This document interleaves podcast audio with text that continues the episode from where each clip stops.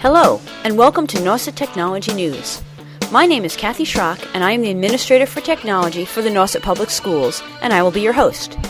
Nauset Technology News will highlight some of the exciting ways we are using technology here at Nauset to support teaching and learning.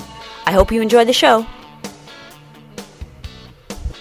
Hi, and welcome to this fourth edition of Nauset Technology News, this first week in November 2005.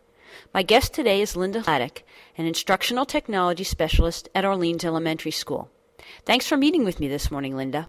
Well, hi, Kathy. It's great to be here this morning on Halloween.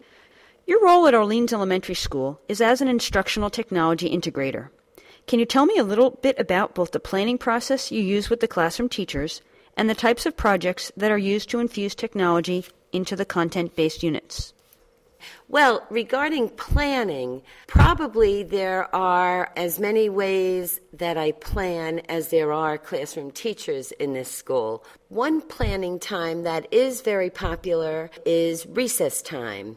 And my schedule contains all three AM recesses as well as all three lunchtime and lunchtime recesses. So I'm able to get to grade levels together at those times. In addition to my planning times, which are generally first period, I do have some extra duty time built into my schedule for basic network maintenance as well as trying to track down a teacher if I need to plan with her or him. So oftentimes we plan on the go, as it were. Another time I plan with the teachers is right in the computer lab as we're meeting with their class together. After the kids are engaged in independent work, sometimes it just takes a two to five minute quick collaboration to decide on a whole month or two's lessons for that particular class group. And of course, there's always before school and after school. And generally, I try to use those times as just clarification if I need it. This is my sixth year here, so there are some projects that we do on a regular basis. And it's just fitting in with the classroom teacher's scheduling of introducing it. Also, actually, I supplement oftentimes the content that's taught within the classroom situation, but with the greater demands being expected of classroom teachers now, we're tending to do a lot more social studies and science research than we ever have in my earlier years here. Of course, since I've been here six years, I've been able to figure out a certain spiral of benchmarks, if you will, that the children are learning earlier and earlier because I realize that they are very capable of doing it earlier and earlier. So that by the time they get into, say, the middle of elementary school in third or fourth grade, many, many of the basics um, have been taught, and we can go on to higher level and more creative types of projects. Additionally, if I haven't been able to touch base with a teacher for one re- reason or another, I do have a set of every grade level's curriculum frameworks for every single subject area. So if they just say, Linda, give me a science lesson, I can quickly just say, okay, where are you up to?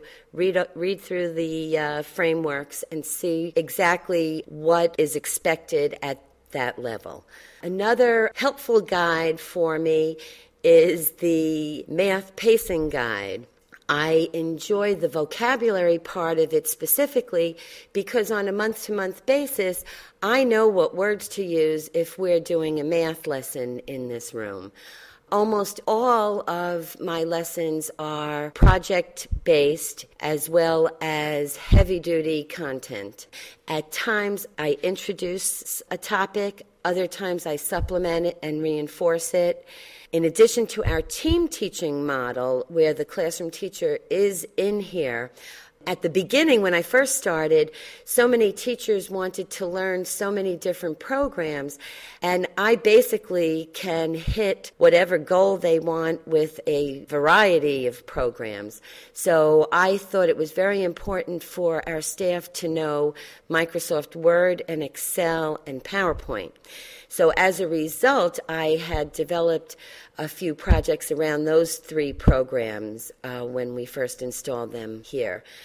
I also cover six planning periods, and in that model, half the period is spent on keyboarding since the state did come out with an instructional technology curriculum framework suggestion and so we start keyboarding here at OES in second grade.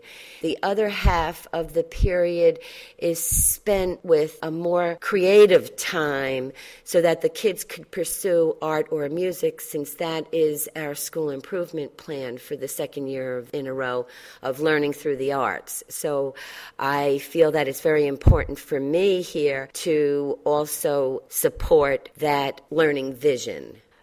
Wow, it sounds like you're doing lots of exciting things here at Orleans Elementary School, Linda. I appreciate your time. See you next time on Nauset Technology News.